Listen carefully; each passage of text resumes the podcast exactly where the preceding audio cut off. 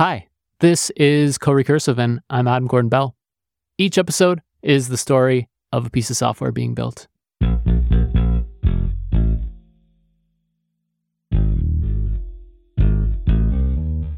Today, we're peeling back the layers on Spotify and a monumental challenge they faced several years ago. Here's the problem it was 2016, and Spotify needed to IPO. But IPOs, they take years to plan. You have to hit the market timing right, you've got to have everything in order internally, and you've got to look exciting to potential investors. To get ready, you have to pay investment bankers, you have to pay auditors, you have to get feedbacks on the gaps in your business. And then they found a problem.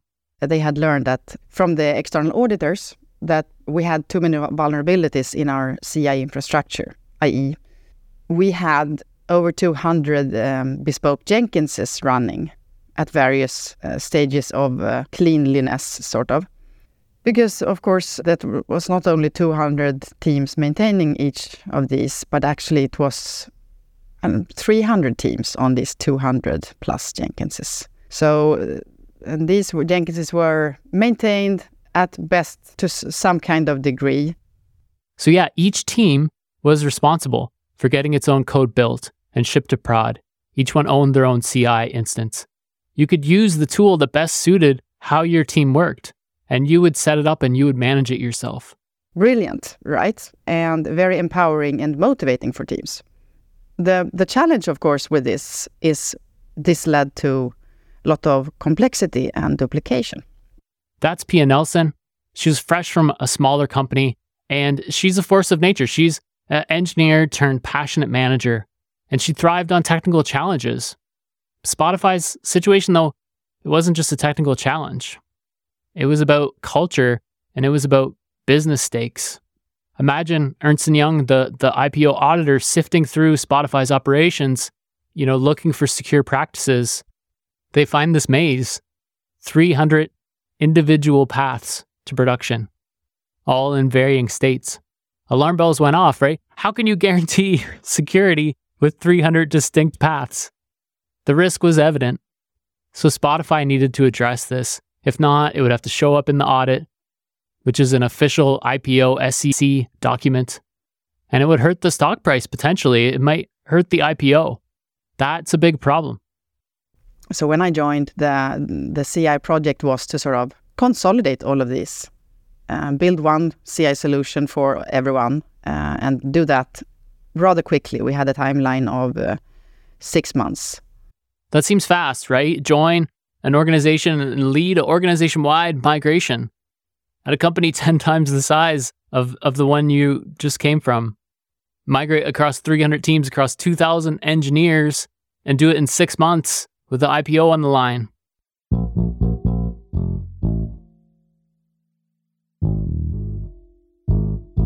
But Pia signed up. And really, when it was all over, she and her teams at Spotify didn't just consolidate CIs, they led a transformation in the way Spotify did things, a change that is now spreading to other large engineering orgs. That's today's story, and it all starts on day one when Pia joined Spotify, because on her first day, she stepped into a world unlike any she had ever seen.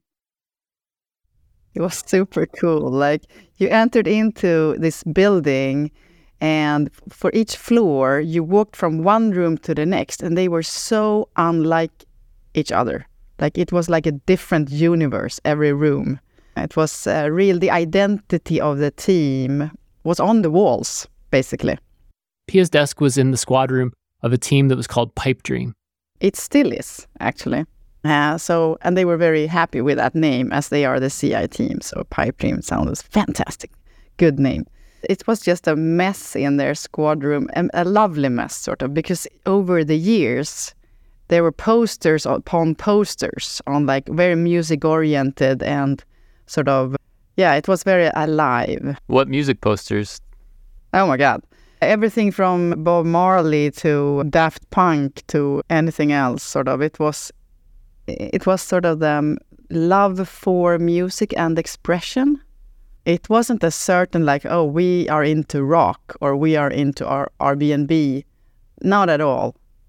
It's like love of music, I think, was the overall theme and very many musical instruments. You could uh, run into guitars just everywhere and so lots of music enthusiasts. If each squad room was unique to the team, each desk was distinct to the individual. You could never sit at the wrong desk basically because that was like living in someone else's house almost. It was so, yeah, a huge identity physically. That was uh, very, very clear and of course super exciting and people were very sort of proud of uh, uh, their team and their team names and uh, belonged to the team pia took it all in on that first day people are tied to their squads and the squads and the people have strong identities it's great it's cool it's amazing each team is unique but pia's there for a reason right she's there to consolidate things which is sort of removing uniqueness at least when it comes to CI. So this might be a struggle. And also, part of this culture just didn't fit with who Pia was. I never loved to so, sort of try to look cool because these rooms looked really cool. Uh, and, and that has never sort of appealed to me for good or worse. So I've never been one of the cool kids.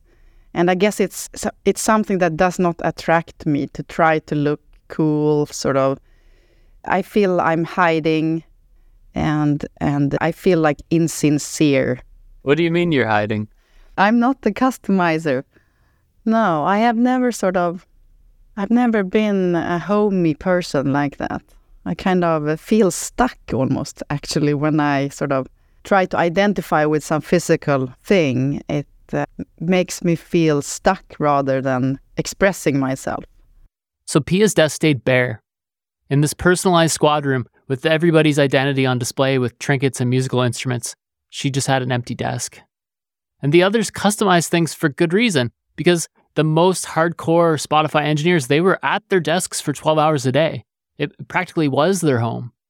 But Pia, you'd never find her at her desk because she was a chapter lead, Spotify's version of an engineering manager. Which meant that I didn't have one team, I had five. But I didn't have five teams either, I actually had a few people here and there in five teams. And that seems like a very strange setup. It was. I, however, there was a very practical reason for it. During the hypergrowth, which I sort of entered into after the fact, hypergrowth as in quadrupling their size every year, then having people, leaders like that, focusing on people growth and, and people health, while new teams were constantly forming, it made more sense to have chapter leads because the people could keep their manager, which meant they would be more likely to be retained uh, while moving to the next team, to the next team, to the next team. So that was sort of the real reason why we had chapter leads, and that had been working out really well. It's a smart idea in a way. If a company is growing so fast that new squads are sprouting constantly, maybe you can minimize the chaos a bit by having your engineering manager stay constant. That gives the ICs, the individual contributors, it gives them some stability. But imagine being a new engineering manager, a new chapter lead. The company's growing fast and you're trying to connect with people, but they're in five different rooms. It's chaos. Pia was confused, and so were many of her reports. Imagine working at a place that quadruples in size every year. A team of four becomes 16 and then 64. Those original four are now spread across eight teams, where no one but those original four had more than two years with the code base. And meanwhile, the code base itself is changing at 16 times the rate it was two years earlier. How do you handle that? How do you keep up? You could take those original four, you could have them get the other 60 up to speed, right? Full time, just work on that. But then short term velocity would go way down, and those original four wouldn't be doing the work that they loved anymore. They might even leave, and plus, you're getting slower. And Spotify couldn't get slower. This is when they needed to be moving faster. So Spotify had its own way. It was all about independence and speed. Let the old hands keep shipping and the newbies will catch up. Was a growth ache of a of a teenager, you know. The company had been so small and we had had these wonderful brilliant engineers that had coded all day all night basically, which had been incredibly important for the company and successful. And now we were so big, several people who were like this employee number 10, coding all day long, all night long. obviously, knew everything there was ever to know about the infrastructure at Spotify. Uh, brilliant thinkers, writing code faster than I ever saw before, often during the nights. It was challenging to just keep up with the code that had been written when I had been home eating dinner. And there were like hundreds of lines of code that I needed to understand in order to even understand what, what is going on here. 60% of the team were not up to speed on the last Um, pull requests that these two people maybe had created during 14 hours workday. And, and that just kept going. You can imagine like it's just challenging for people who work normal hours to ever catch up. This is another problem. Pia has her six month ci project but now she also has to unite these groups. She's the squad leader both for employee 10 and employee 1100 she needs to find a way to cross this divide that was something I was uh, struggling with because it was on my responsibility to have team health, to have pull request reviews that actually were meaningful. But then to discuss tech debt, one has to understand well, what does this system actually look like? And also love of speed. We, I mean, who doesn't love the speed of iteration in development? Do you slow down in order for to get everyone on board to have a conversation? And then, you know, some arrogance might come in for people who feels like they are way ahead of everyone else. Are we going to spend their hours discussing with the team and slowing down and pair programming? So I'm leaning always towards like we need to get everyone on the same page. And we think better as a team than as just one person here, one person there, because then we can't build on each other's ideas. And the, the team culture also is way nicer. It's also way easier to onboard. I am a strong believer in like this collaborative let's work together approach. And i sort of was challenged myself like how do i actually make that happen because these other folks they are brilliant they know the everything mm, by heart if i ask that engineer to do it it's going to take them 15 minutes if I ask the team to work on it, it's going to take two hours. But then, of course, five people will know the solution instead of just one. This was a problem Pia could see as an outsider. The things that had made Spotify nimble and move fast when they were small were now working against them as they grew. Pia brought this up. We had a fantastic community within our chapter lead group and I think that's the reason I, I kept fighting with myself on this problem, sort of. Because they were seeing it, and I had sort of this feeling like these are among the best engineers I've ever worked with, but we aren't as impactful and as effective as we could be. And we're a bit fragile too, because if someone here goes on vacation, who knows those five systems? But they were coming out of a culture where it was always possible to just reach out to, to that someone. They would always pick up the phone and, and walk to the office basically and fix it. And, and I don't think that is a sustainable way of living and working. And it certainly wasn't sustainable way of growing the company. So was that literally true? Like everybody lived in the area and you could just walk into the office if something went wrong with that system you knew? Absolutely. Yeah. But there is an advantage to that, I guess, in the early days. You know, everybody's in Stockholm and you can just walk in if your service falls over and kick it or. Yes, absolutely. And I think it's a great way to start, as, as is uh, working on a monolith in the beginning, usually. Like you need to start somewhere and have people actually understanding the full picture. But if you're successful, you will run into a place where that isn't gonna uh, be effective any longer because many managers were seeing these challenges. They were just like me running in between these rooms and seeing, well, this team asked this question and that team just had that question two weeks ago. It's a, about challenging the status quo a bit. And I think I, I did that a little bit more than maybe others because I have this strong belief that we can work better together yeah, I, I have a hard time handling when when I see ineffectiveness. This is why I wanted to do the episode. This is Pia's mission, right? And it's It's even bigger than the CI thing. I mean, she absolutely needs to hit the CI goal, but there's a bigger challenge scaling an engineering org, keeping execution speed up, and both chaos and bureaucracy at bay as you go from 10 engineers to 100 engineers to thousands of engineers. How do you do that? It's a big challenge to tackle. But luckily, Pia does have some leverage because she has the CI project and absolutely must get done. And leaning on that, since that was anyway aligning with my values, I could use that as an example for the other teams on, well, this is actually possible. So she's got a countdown six months to get everyone on a secure, standardized build pipeline. But there was another problem. The platform team, because of the autonomy, the platform teams did not own the problem of adopting their own tools. The team I led, we did not have the mandate to tell anyone because we had this autonomous culture. This seems like a problem, but I think this is actually pretty cool. If a platform team can just make everybody use their stuff, they might force teams to use tools that don't fit. I've seen this before. Spotify avoided this trap. They said, "We'll build the tools, but we won't force it. If there's a better way to solve the problem, go go use that." But that meant that the platform team didn't worry about adoption. Yeah, it, it wasn't about being lazy. It was about being respectful of the autonomous culture. As in, we should build something that is so good that they just want to adopt it and they will plan for that adoption themselves. But as you can imagine, very, very busy feature teams would not maybe have the chance to even know about some of these tools sometimes, nor plan migration.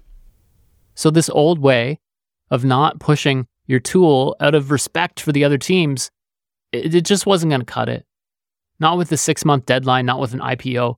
The platform teams needed to switch gears. They had to drive adoption, not just hope that it would happen. But the platform teams resisted this. In the very beginning with the CI team, when we were like, okay, we're going to actually go out there to squads and help them uh, migrate, which was entirely new.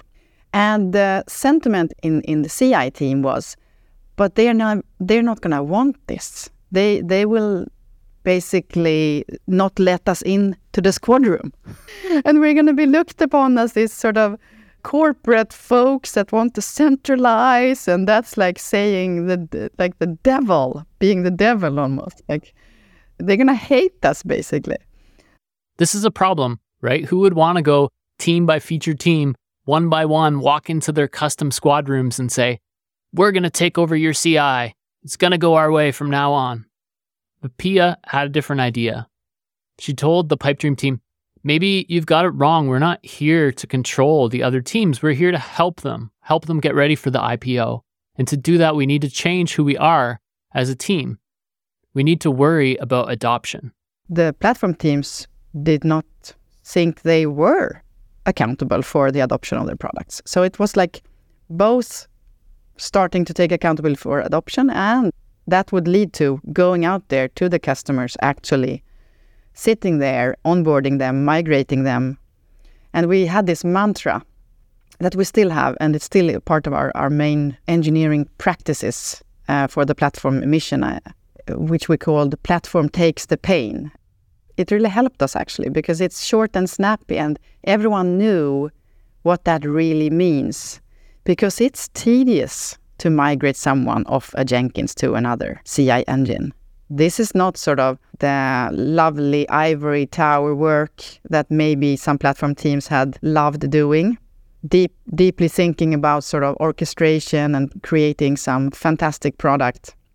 But this is actually sort of going out there to some feature teams, 34, 50 feature teams, and sitting with them and helping them because they have different challenges, all of them.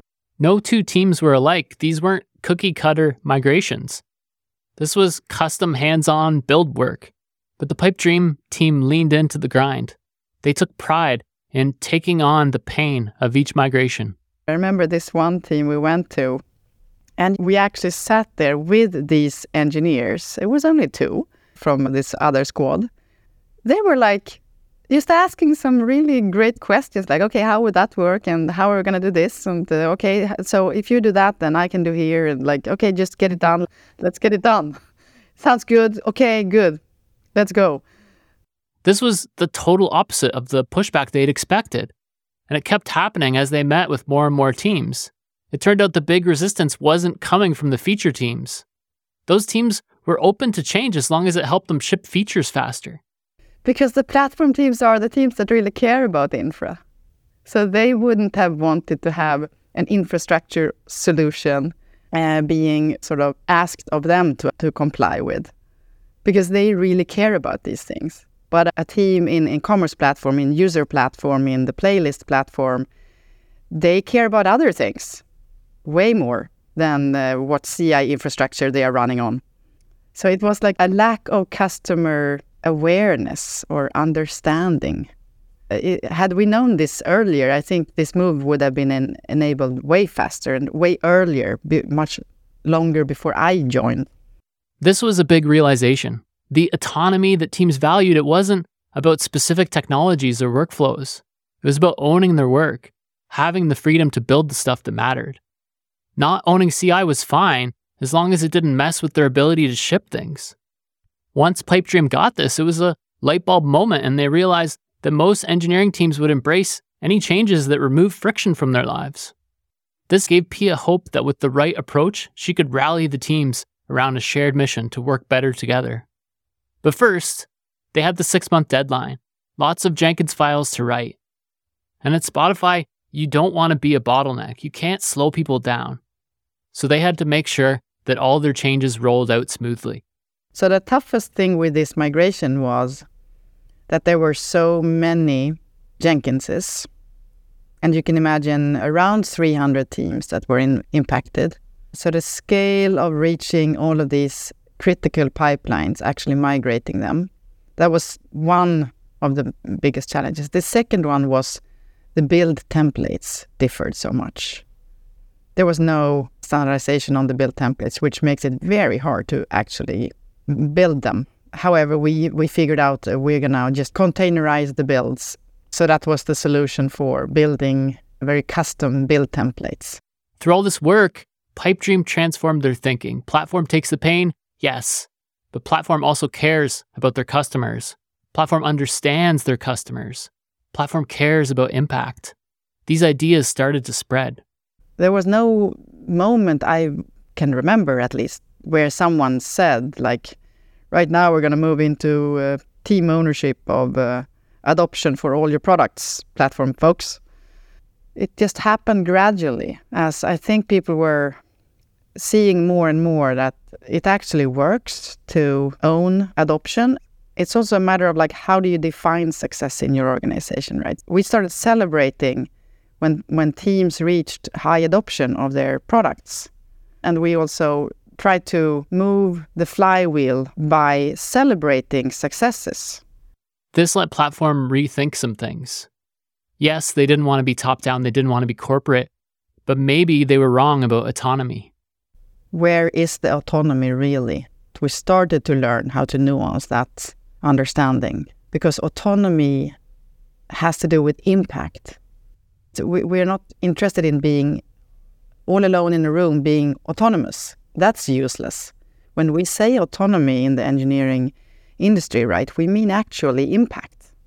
So I think for the platform teams, this autonomy word started to be equal to okay, if I actually own the adoption of my tool, I have more impact. And if I don't own adoption of my tool, I don't actually have much impact. And that doesn't it doesn't really matter if I am autonomous. This change shifted the team. They went from ivory tower architects dreaming up theoretical solutions to customer focused engineers. Because we really weren't customer oriented at all when I joined. Nobody had asked the engineers to be customer oriented. It wasn't that they didn't want to, they, nobody had thought about it basically. But this owning your own adoption, they have to become and they will become customer oriented because they're going to go out there and fix that adoption. So did, did you hit your six month deadline to get everybody? We did. You yeah. did? Oh. Yes, it, it was a success story. And the IPO happened in 2018, I think, April or so. It was a it was a massive success, and the, the CI challenge was solved through this containerization of the build templates, which really helped us control all CI where we had to comply. But Pia still saw problems to solve. She had a success, a big success, yeah. But Spotify still had silos, still had tribal knowledge. She'd seen firsthand how not knowing where things lived led to people reinventing the wheel, led to productivity bottlenecks. And this was the hardest thing for her to handle working at Spotify. Because there were so many folks that were not open to this change. They called it like, oh, we're going corporate. I mean, they were fantastic engineers, many of them. And they had built so many useful things for Spotify. But not being able to reach them was, you know, taxing and just, it was sad. It was sad. And one gets a little angry as well, like upset. How can you not care about the bigger picture? How can you, who are so incredibly smart, not see that this is wasteful? Why is your pet project more important? Uh, because there were there were so many pet projects. There were so many. In, in Swedish, we call them small pope running around like, and these were great, uh, highly skilled people that had built really valuable stuff. Uh, so not being able to reach them, I think, was my hardest learning in the beginning. Here's the thing about autonomy it can sometimes work against transparency. Even in a place full of talent, communication gaps are going to happen. But reaching everyone and breaking down silos is a big problem. So Pia decided to focus on something smaller.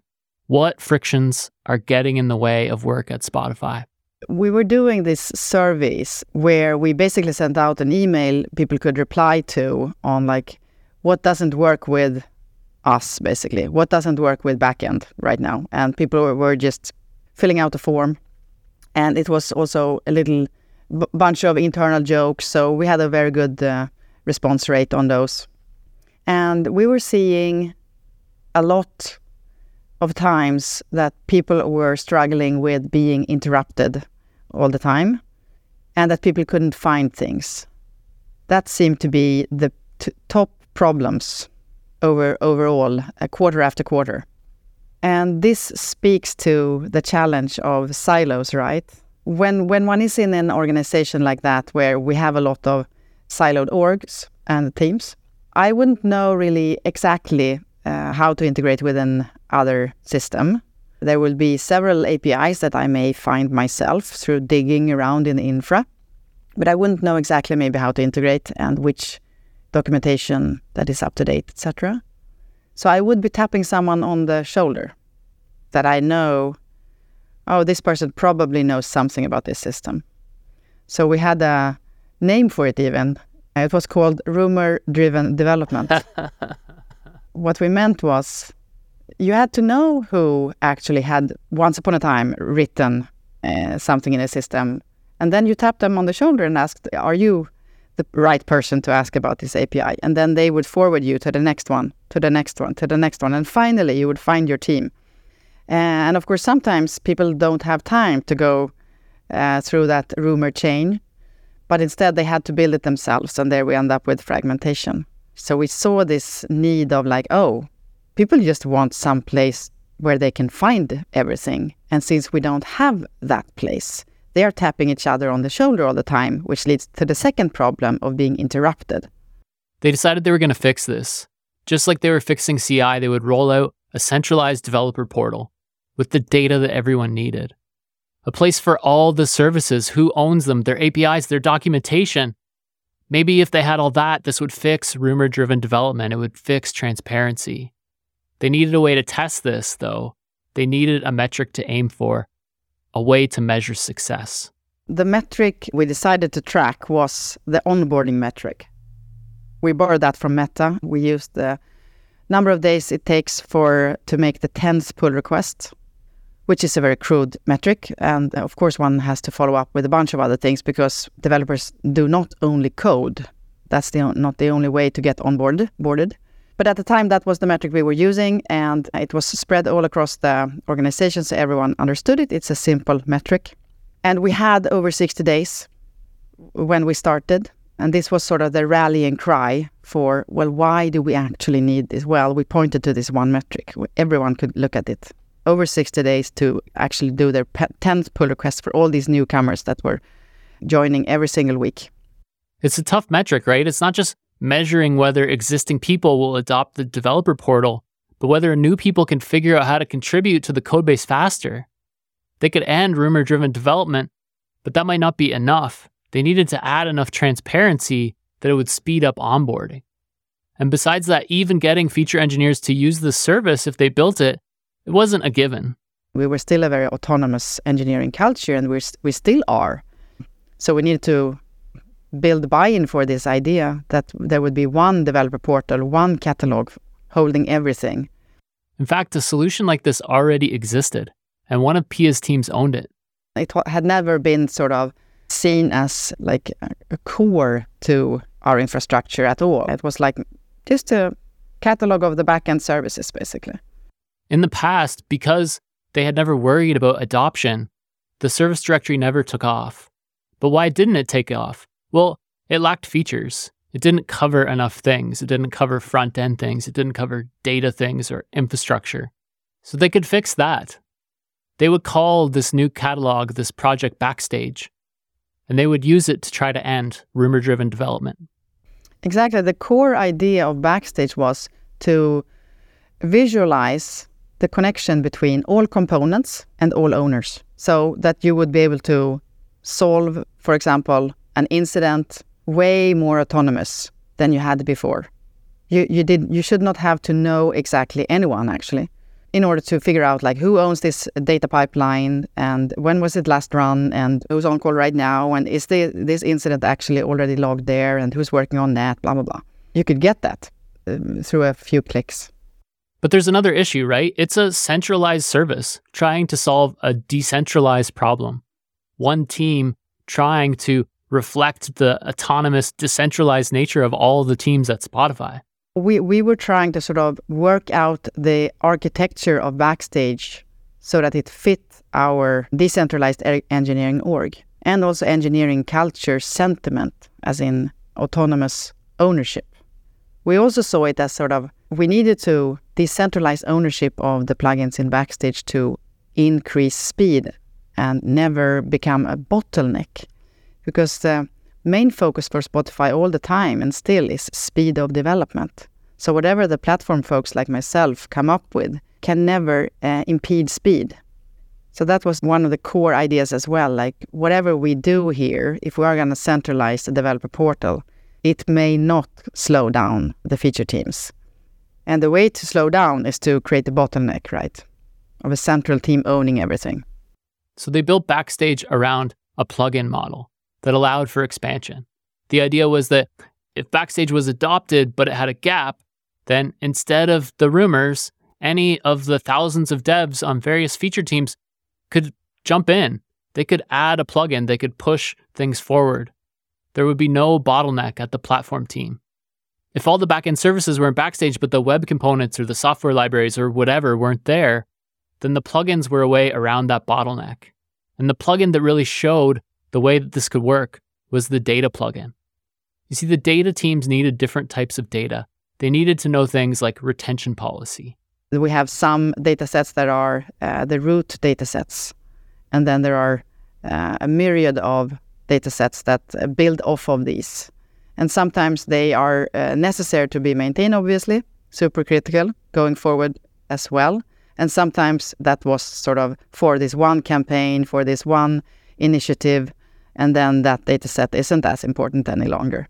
The, the data folks were just able to um, create this um, beautiful plugin for for all the data engineers at Spotify, several thousands of them, uh, so that they can sort of interact with their data sets through Backstage instead of uh, other uh, portals that were already existing, of course. This decentralized approach kept Backstage flexible and fast moving, and adoption spread internally Backstage became an important part of how engineering was done. More plugins were developed, more information appeared. But Pia knew that a portal alone couldn't transform the culture. It's not possible that code shifts culture, I think. It has to sort of come from a need that was already identified across the organization, and then this technology speaks to that need. And I think we were at this breaking point when I joined 2016 and 2017 even more, where the scale of Spotify had become what was slowing us down. And our former ways of working did not scale. Everybody wanted the change, anyways. They just didn't know how to accomplish it. Does that sound true?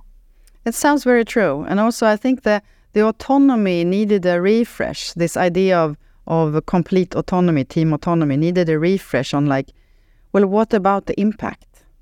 It used to be the case when we were a small company that complete team autonomy had the right impact because the company wasn't as big. But in a large company, you won't have the impact that you're looking for. And then autonomy becomes almost meaningless. That's sort of the cultural change that we went through, at least as a company, I think. We didn't have this kind of transparency because we had this employee number 10 kind of uh, archetype who were incredibly fast in, in producing valuable code and systems. And then the, t- the rest of the team kind of struggling to keep up or maintaining the stuff that were produced. And with Backstage, sort of the sentiment behind Backstage is team ownership. There is no individual ownership. It's the team owning everything. I, th- I think the, the, the shift is very gradual towards t- team ownership. That Backstage sort of softly moved the organization towards. How does it softly move you towards team ownership? Because the rumor driven development fades, you don't need it as much. Because people are like myself, I could just look up the team to connect to in order to understand some certain API. I wouldn't know that it was uh, this person called Karin that actually had built it all from the beginning, knew everything there was to know about this thing. I wouldn't have any idea. I would just go to the person that was called a goalie in the Slack channel, in the team support channel, and speak to them. And I would have no, no idea that there was this person who actually built the whole thing from scratch five years ago. I, th- I think it's sort of put an interface in between these people. That's simple, but it makes sense, right? In rumor driven development, the individual who built this is the most important thing. But now, with service goalies and teams acting as the unit, the individual fades. The team, the squad, is the main thing. Team identity isn't harmed by transparency. If anything, it's increased. Absolutely. It's also a gradual change. But looking back at before Backstage and looking now at mature Backstage adopter, I think the big challenge uh, that at the time seemed so big that we just don't know where things are and what's going on hardly exists because you can see everything. Everything is available. There's like no need to actually know anyone for me in the commerce platform. Recently, I, I tried to uh, look up a few APIs, understanding them and how they're integrating to answer some questions from uh, some other teams. And I don't work in commerce platform, but I could just go and find them and trust that their APIs that they were surfacing on the backstage page were the right ones, obviously, because they were there. And that's the place to go. I could get to very far on my own, basically. And then I had some really relevant questions to ask, and I knew exactly who to ask because it was like obvious which team was owning this.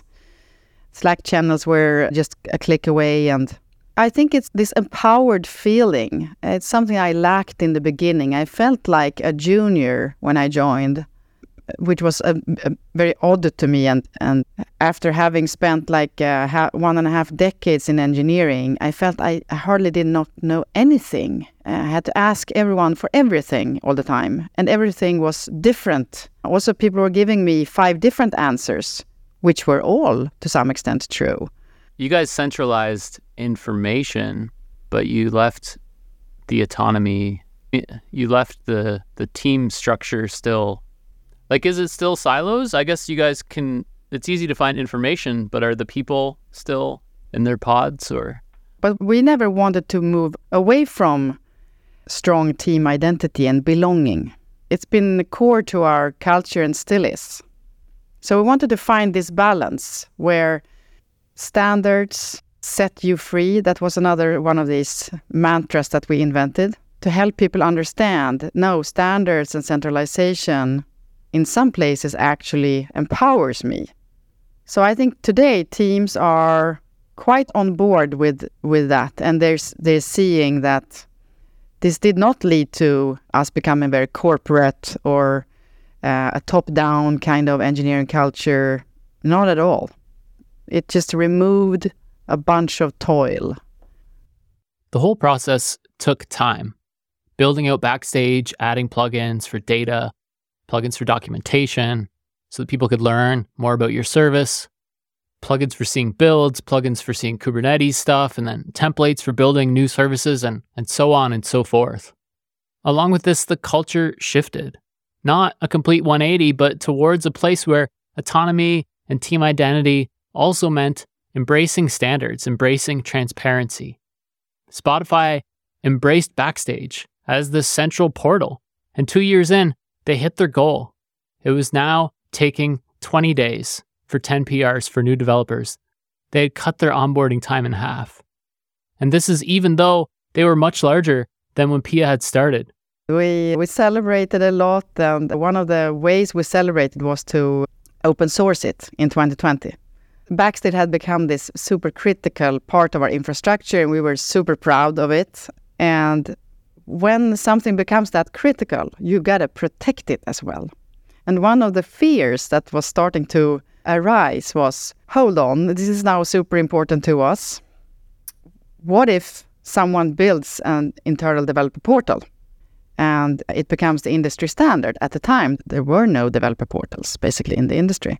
But we were sort of thinking we would have to migrate off of Backstage because we're not going to sit there with a bespoke system. And that's going to be so painful for us because now we have every single team on Backstage and so many plugins over 200 plugins actually, internally built. So this was a real threat to sort of our speed again. And so we, we made the decision like, we're going to actually donate this. We're going to give it away and make sure to keep investing in open source backstage because we need it. We need it to be the industry leader for ourselves, for our speed. So that was why we open sourced back in 2020. And that we really celebrated. As companies grow, they can do more. But each person can do less. 10 people can move fast, a thousand can't, but a thousand people can accomplish a lot if they can work together. The problem is coordination, right? Some big companies, they're all administration, they're all top down control, and nothing happens fast. Others, they just can't pull off big projects. There's too much internal politics. It's like Game of Thrones in there. But it seems like Spotify maybe found another way with their focus on speed of development, speed of iteration, they've kept that small company feel. They've kept the autonomy while still being able to work together. I really want to believe that. I really hope so. I think if one really wants to prioritize speed, then one has to figure out a solution because a top down company isn't fast. And usually, uh, from what I have seen at least, it's difficult to make the right decisions because you lack so much information uh, at the top. And engineering industry is moving incredibly fast. So actually the devil is in the detail.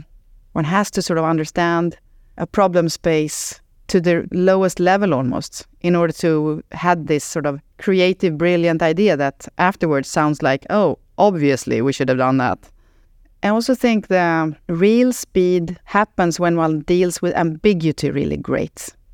Because honestly, I think many companies, we don't know exactly what will be most beneficial to build. Because the space is so ambiguous. The customers usually aren't exactly sure exactly what they need. So one has to be fast at failing. And in order to have a fast failure culture, one has to be sort of empowered to make quick decisions, try something out. Oh, it failed, great, then we learn. Next next experiment, next experiment, next experiment. That's how you actually win. You out experiment your competition. So if one is serious about speed and success, I think one has to figure out like how do we enable em- empowered teams because they are going to be the ones out experimenting. So here's the thing about how companies run. Even as companies get larger as they scale, it seems like it's possible to maintain some independence and some speed. How do you make this happen? Well, if you're in a platform role, I think we know some of the answer, right? Platform takes the pain. Take ownership of adoption. Have a customer centric mindset. Understand your users' real needs and what's slowing them down, and, and just be willing to take on the tedious work involved in aligning teams. But there's a broader lesson here, one that applies to all of us. Don't underestimate your power. Even the smallest change can make a difference. Be the connective tissue that a growing organization needs. Be Pia. I've always had this huge interest in understanding how people collaborate and thrive together. I always ended up being the responsible to sort of arrange the parties and arrange the the get-togethers and that was kind of my informal role of trying to make people come together in a sense. So you're an organizer of people? I hope I could say that. I'm maybe I'm even more so a listener. My go-to is to hear people out by by being that friendly ear. So that has always been something very dear to my heart. I I feel like that's been a red thread actually throughout my life.